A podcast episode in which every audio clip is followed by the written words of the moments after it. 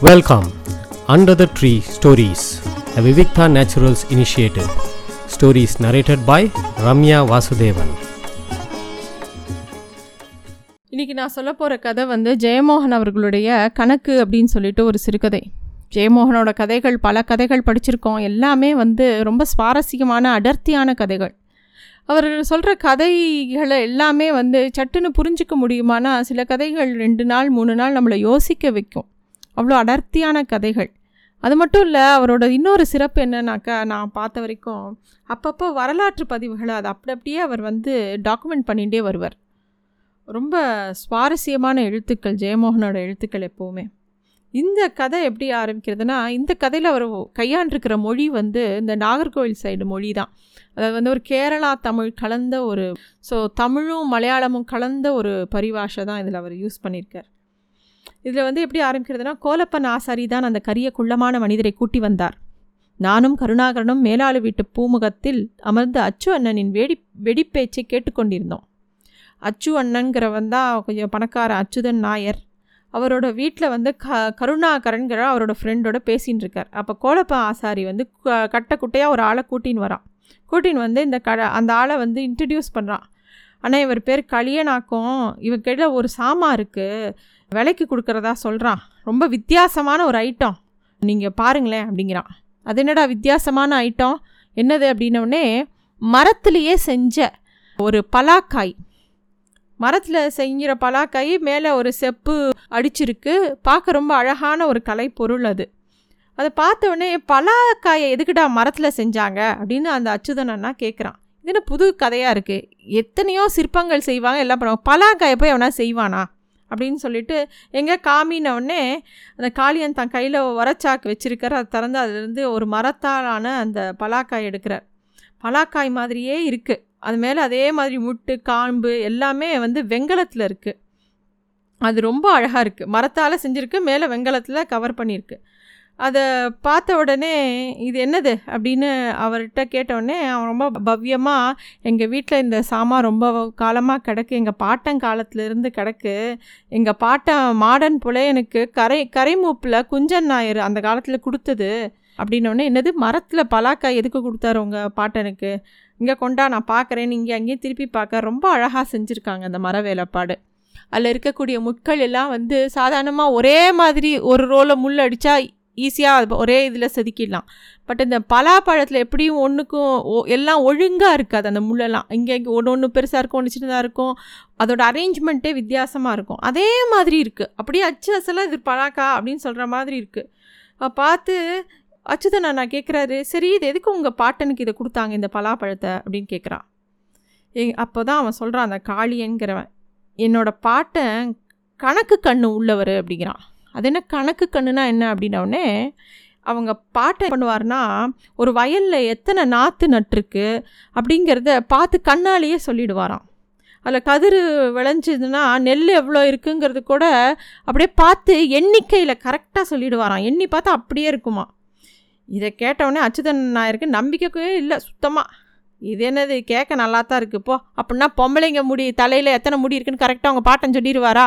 அப்படின்னு ரொம்ப நக்கலாக கேட்குறான் அதுக்கு அவ சொல்கிறான் இதே மாதிரி தான் அவரும் எங்களை எங்கள் பாட்டனை சோதித்து பார்க்க ஒரு பலாப்பழத்தை கொடுத்து அதில் எத்தனை முள் இருக்குன்னு என்ன சொன்னார்? எங்கள் பாட்டன் ஒரே ஒரு தடவை சுடலை மாடனை வேண்டிக்கிட்டு அந்த பழத்தை பார்த்தாரு. உடனே கரெக்டாக சொல்லிட்டாரு ஒரு அதை எண்ணி அப்புறமா எல்லாரும் கட் பண்ணி எல்லாரும் எண்ணி பார்த்தாங்க. ஒரு முள்ளு கூட கூடலை ஒரு முள்ளு கூட குறையலை அப்படின்னு காளியன் சொல்கிறான் அதை கேட்ட உடனே அதுக்காக தான் அந்த இவர் வந்து எங்கள் பாட்டனுக்கு வந்து இந்த பலாப்பழத்தை பரிசாக கொடுத்தாரு அப்படின்னு சொல்கிறான் அது எங்கள் வீட்டில் கிடக்கு ரொம்ப நாளாக இப்போ என்னோடய பையனுக்கு வந்து காலேஜ் ஃபீஸ் கட்டணும். அதுக்கு எனக்கு வசதி இல்லை.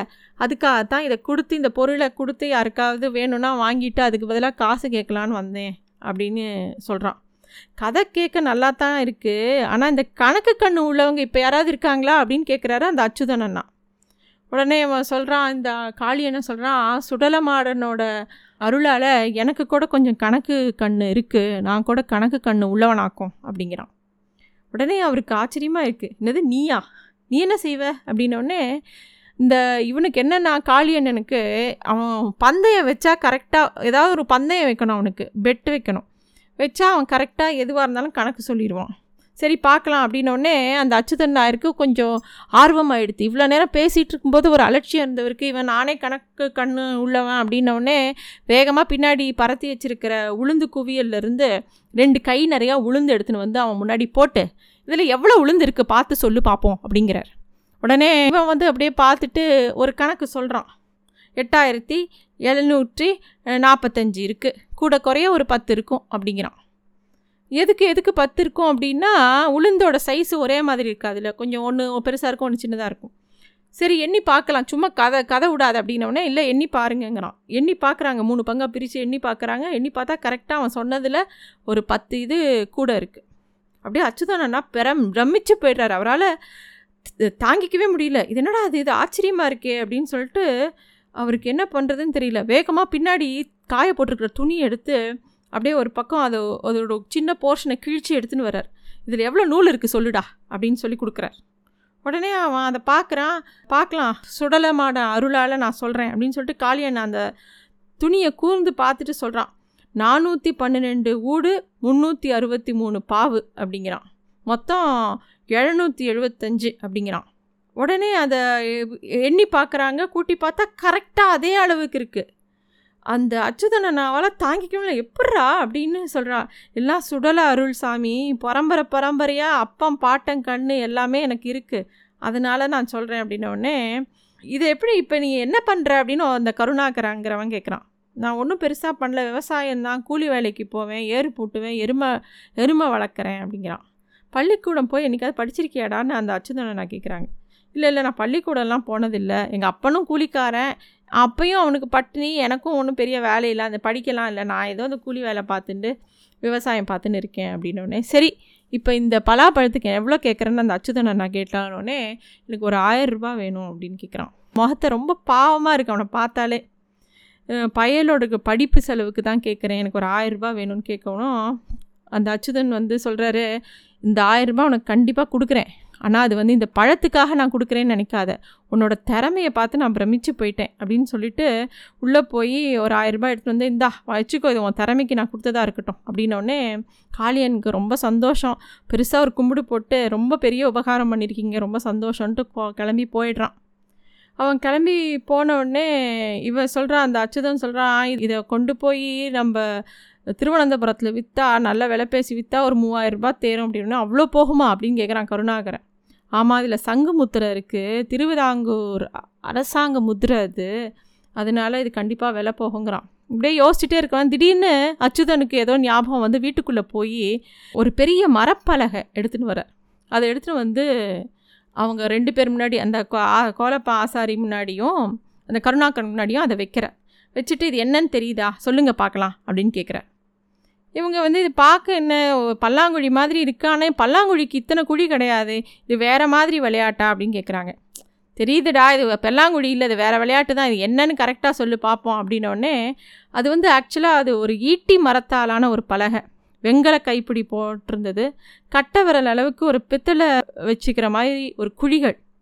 ஆனால் அது மேலேருந்து கீழே இறங்கினா பக்கவாட்டிலேயே என்ன கிட்டத்தட்ட ஆயிரம் ஓட்டை இருக்கும். ஆயிரம் குழி இருக்கும் அதில். அப்போ அவர் சொல்கிறார் இது பேர் பணப்பலகன் பேர் அப்படின்னு அச்சுதன் நான் சொல்ல ஆரம்பிக்கிறார். நீங்கள் யாருமே இதை பார்த்துருக்க மாட்டீங்க. ஒருவேளை அந்த காலத்தில் நூறு வருஷத்துக்கு முன்னாடி இதெல்லாம் புழக்கத்தில் இருந்தது. அதுவும் பெரிய வியாபார ஸ்தலங்கள் இல்லாட்டி ரொம்ப பணக்கார வீடு. அவங்க வீட்டில் தான் இந்த மாதிரி இல்லை ஒரு அதிகாரி கா அரசாங்க அதிகாரிகள் வீட்டில் மட்டும்தான் இது இருக்கும். அப்படின்னோடனே இவங்களுக்கு ரொம்ப ஆச்சரியமாக இருக்குது இந்த மாதிரி ஒன்று பார்த்ததே இல்லை. சரி இதை வச்சு என்ன செய்வாங்கன்னொடனே திருவிதாங்கூரில் சமஸ்தானத்தில் ராசி பணம் அப்படின்னு ஒன்று இருந்தது. அதோட கடைசி அதுதான் வந்து ஒரு ரூபாயிலேயே கடைசி மதிப்பு. இப்போ வந்து நம்ம ஒரு ரூபா தான் கடைசி மதிப்புன்னு வச்சுக்கலாமே. அது மாதிரி ராசி பணங்கிறது தான் கடைசி மதிப்பு. சின்ன செப்பு நாணயம். அது இதில் சரியாக அடங்கும் இந்த குழிக்குள்ளே. அந்த நூறு ராசி பணங்கிறது ஒரு வெள்ளிப்பணம் தான் கணக்கு. சாதாரணமாக ஒரு நல்ல தொழிலாளி வந்து ஒரு நாள் முழுக்க மண்ணு சம்மந்தா ஏழுலேருந்து பத்து ராசி பணம் கொடுப்பாங்க. அந்த காலத்தில் வந்து ஒரு அந்த ஒரு ராசி பணத்துக்கு ஒரு கல் மரச்சீனி கிழங்கு கிடைக்கும். ஒரு கல்லுனா ஒரு மூணு கிலோ அந்த மாதிரி கிடைக்கும். இவங்க குடும்பத்துக்கு என்ன வேலைன்னா வரி வசூலிக்கிறது தான் வேலை. அந்த ஊரில் இருக்கக்கூடிய எல்லா கிட்டேயும் வரி வசூலிப்பாங்க. அந்த ராசி பழு பணத்துக்கு நடுவில் ஒரு ஓட்டை உண்டு. அது ஓட்டச்சக்கரம் அப்படின்னு அந்த காலத்தில் சொல்லுவாங்க. அது கயிறில் கட்டி இடுப்பில் கட்டி வச்சுருப்பாங்க. குலுங்கி குலுங்கி சத்தம் கேட்கும்.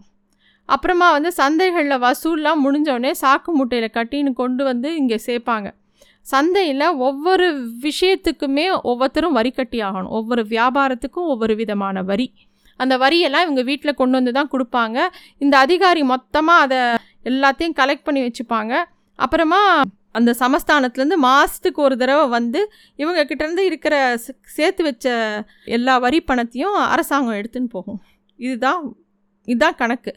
இதெல்லாம் வந்து ரொம்ப காலம் நடந்துட்டுது திவான் ராமாராவ் காலத்தில் தான் இந்த மாதிரி பரம்பரை கணக்கு பிள்ளைகளை நீக்கிட்டு டைரெக்டாக சர்க்கார் வந்து வரி வசூலிக்க ஆரம்பித்தாங்க இப்போ சம்பாதிச்ச பணம் தான் இது அப்படிங்கிறான்.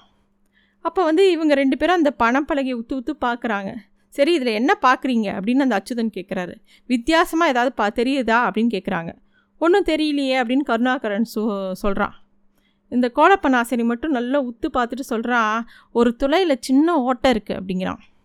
நீ சரி நிஜமாவே நீ சரியான கள்ளம் தெரிஞ்சவனாக்கும் அப்படின்னு சொல்லிட்டு எதுக்கு அந்த ஓட்டை? அப்படின்னு கேட்டோன்னே ஏடா இது ஒரு பேச்சாடா? இதில் ஒரு செம்பு காசை ஒட்டி வச்சுருக்காங்க. அது அது உள்ளே சேர்த்து வைக்கும்போது அந்த ஓட்டைக்குள்ளே ஒட்டிக்கும் ஒவ்வொரு செம்பு காசு. ஒவ்வொரு தடவையும் அளக்கும் போதும் ஒரு செம்பு காசு அதில் ஒட்டிக்கும்.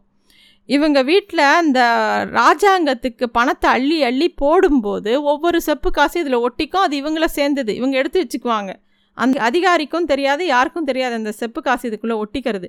அது இவங்க வீட்டை யாரோ மூதாதையர் ஏற்பாடு பண்ணி வச்ச ஒரு ட்ரிக் அது. இவன் சொல்கிறான் என்னோடய தாய் வழி மாமா பேர் செம்பகராமன் கோமன் நாயர்னு பேர். அவர் இந்த ஊருக்கு எப்படி வந்தார் தெரியுமா? இடுப்பில் பாதி வேட்டி தோளில் ஒரு துவர்த்து கொலப்பட்னியாக வந்தார் இந்த ஊருக்கு. இந்த வீடு நில எல்லாம் இங்கே செம்பகராம மாமா சம்பாதிச்சது தான் அவர் பண்ணின இந்த ஒத்த காசு ட்ரிக்குனால தான் நாங்கள் இவ்வளோ காசு சம்பாதிச்சோம்.